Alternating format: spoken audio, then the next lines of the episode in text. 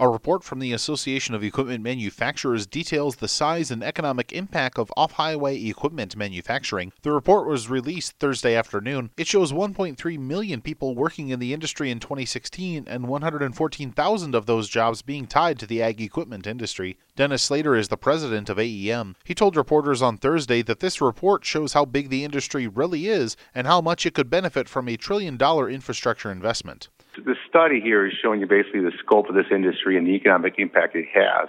I think as we talk uh, with the Trump administration talking about a, a trillion dollar spend here, what it's created for our industry now is a sense of optimism out there that something's going to happen. You know, to go through past years, infrastructure doesn't rise to the table, so there's not this this discussion. So we know maybe it's not a trillion dollars, but the idea is here that people are looking at infrastructure as a discussion out there. It's up to us also to get that message to them, showing this economic data to say, look how important this industry is and to the economic well-being of the country. Speaking last week at the Commodity Classic in San Antonio, Anita Sennett with AEM gave a rundown of the ag equipment's numbers in the report.